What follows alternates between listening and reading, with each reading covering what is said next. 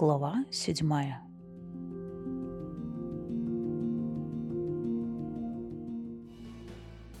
Всадники в полет, если в небе враг. Там, где решает взмах крыла, жить миру или сгореть дотла. Как и предсказывал Флар, атака закончилась к полудню, и вскоре Рамота звонким криком приветствовала усталых драконов и всадников. Убедившись, что состояние Флара не ухудшилось, что ожоги Фнора не слишком серьезны и что Келара отослана на кухню предусмотрительной хозяйкой нижних пещер, Леса занялась организацией ухода за ранеными и утешением страдальцев, как двуногих, так и крылатых. С наступлением сумерек на веер опустилась тревожная тишина, время беспокойного отдыха тел и душ, обладатели которых слишком устали или были слишком изранены, чтобы разговаривать. Звук собственного голоса казался Лесе неуместно громким, когда она обходила вееры и составляла список раненых зверей и людей. Ган оказался единственным погибшим, но еще семь человек, получивших сильные ожоги в течение нескольких месяцев, не способны будут встать в строй. Четыре дракона, жестоко исхлестанные нитями над Кируном, тоже не скоро поднимутся в небо. Леса пересекла одну чашу и стала медленно подниматься в свой веер – Раздумывая, как сообщить Флару эти печальные новости, она заглянула в спальню, но комната была пуста. Леса прошла мимо Рамоты, уже погрузившейся в сон, и заглянула в помещение совета. Тоже пусто. Озадаченная и слегка встревоженная, она сбежала по ступенькам в зал летописей и там нашла склонившегося над заплесневевшим пергаментом Флара. Предводитель поднял изможденное лицо. «Что ты тут делаешь?» – удивленно спросила Леса. «Тебе надо как следует выспаться». «Тебе тоже», — усмехнувшись, произнес он. «Я помогала Маноре разместить раненых». «У каждого свои заботы». Флар откинулся на спинку кресла, осторожно растирая ладонью поврежденное плечо. «Я не могу заснуть», — признался он. «Вопросы, вопросы, слишком много вопросов. И мне хотелось снова заглянуть в летописи. Вдруг найдешь ответ?» «Ты надеешься на чудо?» — воскликнула Леса. Она пожала плечами. Нелепость, как будто летописи могут дать ответы на все вопросы. Флар снова улыбнулся, жестом предлагая ей присесть рядом. «Мне нужно знать лишь одно.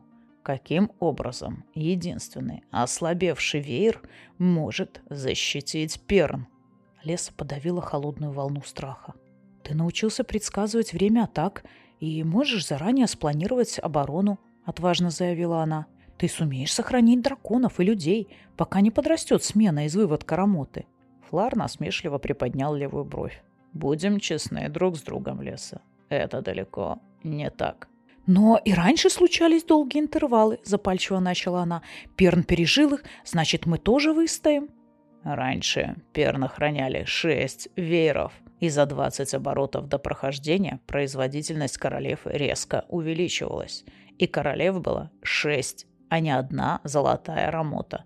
«Йора, о, это ленивая Йора, будь ты проклята!»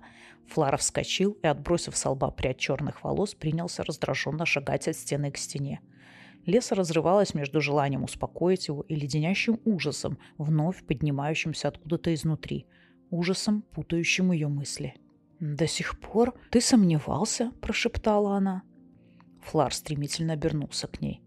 «Да», пока не столкнулся с нитями вплотную, не увидел их и не посчитал число раненых. Время работает против нас. Пусть даже нам удастся посадить других всадников на свободных драконов, все равно мы будем вынуждены постоянно держать большие силы в воздухе, а нам еще надо проверять почву. Он заметил, что Леса не до конца поняла последнюю фразу и пояснил. Завтра леса Нерата нужно обойти пешком. Неужели ты думаешь, что нам удалось перехватить и сжечь в воздухе все нити? Пусть этим займутся местные жители. Не собираются же они отсиживаться в безопасности за каменными стенами, в то время как веер истекает кровью. Не настолько же они глупы и подлы. Резким жестом Флар оборвал ее. Разумеется, холды окажут помощь. Завтра я собираю большой совет всех правителей холдов и главных цеховых мастеров – но ведь нужно не только найти глубоко зарывшуюся в землю нить. Ее нужно уничтожить. Огонь драконов хорош в небе и на поверхности земли, но не под землей. Об этом я не подумала. Но ведь существуют огненные ямы. Только на возвышенностях вокруг холдов, но не в джунглях Нерата и не на заливных лугах Керуна. Леса печально опустила голову.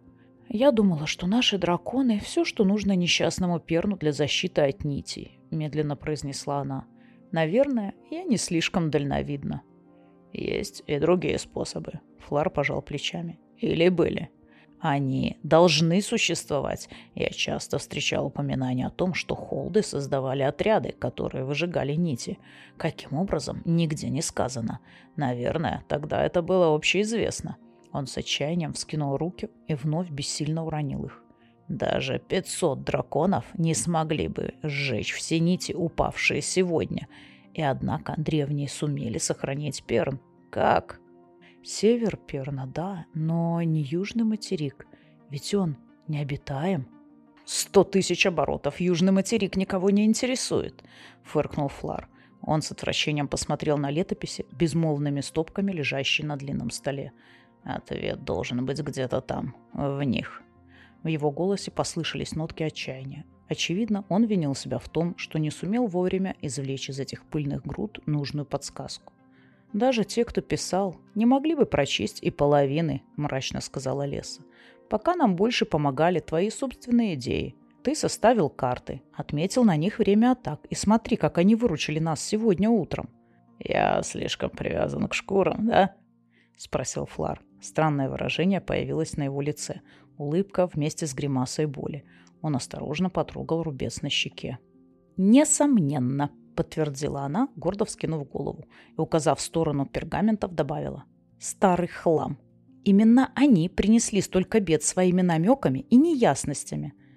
«Отлично сказано, Леса. Итак, давай забудем про их невнятные указания и намеки и попытаемся выработать свои принципы обороны. Перед нами стоят три проблемы. Во-первых, нам требуется больше драконов. Во-вторых, они нужны немедленно. В-третьих, надо придумать, как уничтожать нити, которые зарылись глубоко в почву. В-четвертых, подхватила Леса, нам нужно выспаться, иначе завтра мы будем совершенно не способны соображать. Флар, расхохотавшись, сжал ее в объятиях. «У тебя, малышка, одно на уме». Он крепко поцеловал ее нежную шею. Леса, безуспешно пытаясь вырваться, уперлась руками в его грудь. Для раненого он проявлял слишком большую резвость, в том числе и с Келарой – о чем думала эта ненасытная, перевязывая его раны.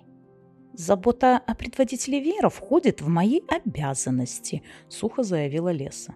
«Ну ты часами торчишь возле голубых всадников, оставляя меня нежным заботам Келары». «Не похоже, чтобы ты возражал». Флар, откинув голову назад, расхохотался. «Придется мне восстановить Форт Вейр и поселить Келару туда», — насмешливо пообещал он. Не возражаю. Пусть Келара как можно скорее окажется где-нибудь подальше отсюда, за тысячи миль или за сотни оборотов. Руки Флара опустились, рот в изумлении приоткрылся. Он хрипло вскрикнул, потом медленно, по слогам, сказал. «Ты что сказала?» «Сказала?» Леса недоуменно посмотрела на него. «Ты сказала за сотни оборотов отсюда. Вот оно. Мы отправим Келару в прошлое через промежуток между временами, вместе с ее королевой и молодыми драконами». Флар, размахивая руками, возбужденно зашагал по комнате. «Нет, я лучше пошлю с ними одного бронзового постарше и, разумеется, Фнора». «Отправить Келару в прошлое? Куда? То есть в какое время?» — спросила Леса. Правильно. Флар вытащил карты. Очень правильно. Куда же мы должны их отправить, чтобы не вызвать опасных отклонений? В один из старых вееров? Скажем, плоскогорье. Места безлюдные, удаленные. Нет, там наши остатки костров, и никому не ведомо, кто их разводил и зачем. Кстати, если бы мы отправили в прошлое так, чтобы к сегодняшнему дню иметь 40 взрослых драконов... Нет, не так. Они не могут быть в двух местах одновременно. Ошеломленный этим парадоксальным выводом, всадник потряс головой. Внимание леса привлек белый контур заброшенного южного материка. «Отправь их сюда!» С милой улыбкой, ткнув пальцами в необитаемую землю, предложила она. «Но там ничего нет?» «Все, что нужно, они возьмут с собой. Вода там есть, нити не могут ее уничтожить. Остальное можно привезти. Корм для скота, зерно. Флар сосредоточенно нахмурился, глаза его сверкнули. От уныния, владевшего им еще недавно, не осталось и следа. Десять оборотов назад юг был чистым от нитей. Они наверняка погибли за время долгого интервала. За десять оборотов Предита вырастет, отложит несколько кладок. Возможно, будут еще королевы. Вдруг всадник с сомнением покачал головой. Но там нет веера, нет пещер, нет площадки рождения, нет... «Откуда ты знаешь?» — возразила Леса. Многие детали этого проекта казались ей заманчивыми, и она не собиралась отступать. Да, Южный материк не упоминается в летописях, но в них вообще много пропущено. Откуда мы знаем, что жизнь на юге не возрождалась вновь за сотню-другой оборотов после падения последних нитей? Нити не могут существовать там, где им нечем питаться. Они уничтожают всю растительность, а потом высыхают, и ветер разносит мертвую пыль. Флар с восхищением смотрел на свою подругу. «Интересно», — спросил он, — «почему никто раньше не задавался такими вопросами?» «Приверженность к шкурам, вот почему», Леса погрозила предводителю веера пальцем. Ну и, конечно, отсутствие необходимости. Необходимость? Может быть, ревность? Она тоже на многое способна. Флар лукаво ухмельнулся. «Благо веера, вот что меня сейчас заботит», — сообщила Леса, уворачиваясь от его протянутых рук. «Хорошо. Завтра я отправлю тебя с Фнором на юг. Взгляни сама, ведь это твоя идея». Леса оцепенела. «А, а ты?» — выдавила она наконец. «Уверен, что могу передать это дело в твои умелые и деятельные руки». Он рассмеялся и, поймав ее за плечи, прижал к себе, заглядывая в лицо сияющими глазами. Завтра мне предстоит сыграть роль безжалостного и твердого предводителя веера, перед непреклонной волей которого хозяева холдов распахнут свои двери — к тому же я надеюсь, что кто-нибудь из мастеров может знать решение нашей третьей проблемы – как уничтожить зарывшуюся в почву нить. Но и тебе, и Рамоте будет полезно развеяться. Он еще крепче обнял хрупкое тело девушки, любуясь ее лицом. «Леса, ты моя четвертая проблема». Флар склонился к ней, пытаясь поймать ее губы. При звуке торопливых шагов в коридоре он раздраженно поморщился и отпустил лесу. «Кто там в такое время?» – пробормотал он, готовый гневно обрушиться на позднего гостя. «Кто идет?» «Флар?» – это был голос Фнора, тревожный и хриплый. По выражению лица Флара Леса поняла, что даже его брат не избежит выговора. И почему-то это доставило ей удовольствие. Но когда Фнор появился в комнате, предводители госпожа Вейра застыли в изумленном молчании. С коричневым всадником что-то было не так. И пока Леса пыталась разобраться в потоке его бессвязных восклицаний, эта странность внезапно дошла до ее сознания. Фнор загорел, без повязки на лице и малейших следов полученной утром раны, той раны, которую она сама перевязывала днем. «Флар, так нельзя. Невозможно жить сразу в двух временах!» В смятении воскликнул Фнор. Он покачнулся и, чтобы не упасть, схватился за гладкий камень стены – под глазами коричневого всадника темнели тени. Они были заметны, несмотря на загар. «Я не знаю, как долго удастся нам протянуть. Это действует на всех. В некоторые дни особенно сильно». «Я не понимаю». «С драконами все в порядке», — с горькой улыбкой заверил Фнор. «Их это не беспокоит. Звери думают только о себе. Но люди, всадники, они стали полуживыми тенями, словно лишились драконов. И, боюсь, часть из них потеряна навсегда, кроме Килары. В его запавших глазах мелькнула неприязнь. Ей ни до чего нет дела. Она мечтает вернуться. Эгоизм этой женщины убивает нас. Вдруг глаза его застыли, рот приоткрылся, словно всадник прислушивался к чему-то. Он повернулся к Флару. «Больше не могу оставаться. Я уже здесь, слишком близко, и это вдвойне плохо, но я должен был тебя предупредить. Обещаю, Флар, мы постараемся выдержать сколько сможем. Однако на большой срок не рассчитывай. Мы попытаемся, попытаемся. И прежде, чем Флар шевельнулся, коричневый всадник шагнул за порог и скрылся в полумраке коридора. «Но он ведь никуда еще не отправился!» – закричала Леса. «Он же еще здесь, здесь!»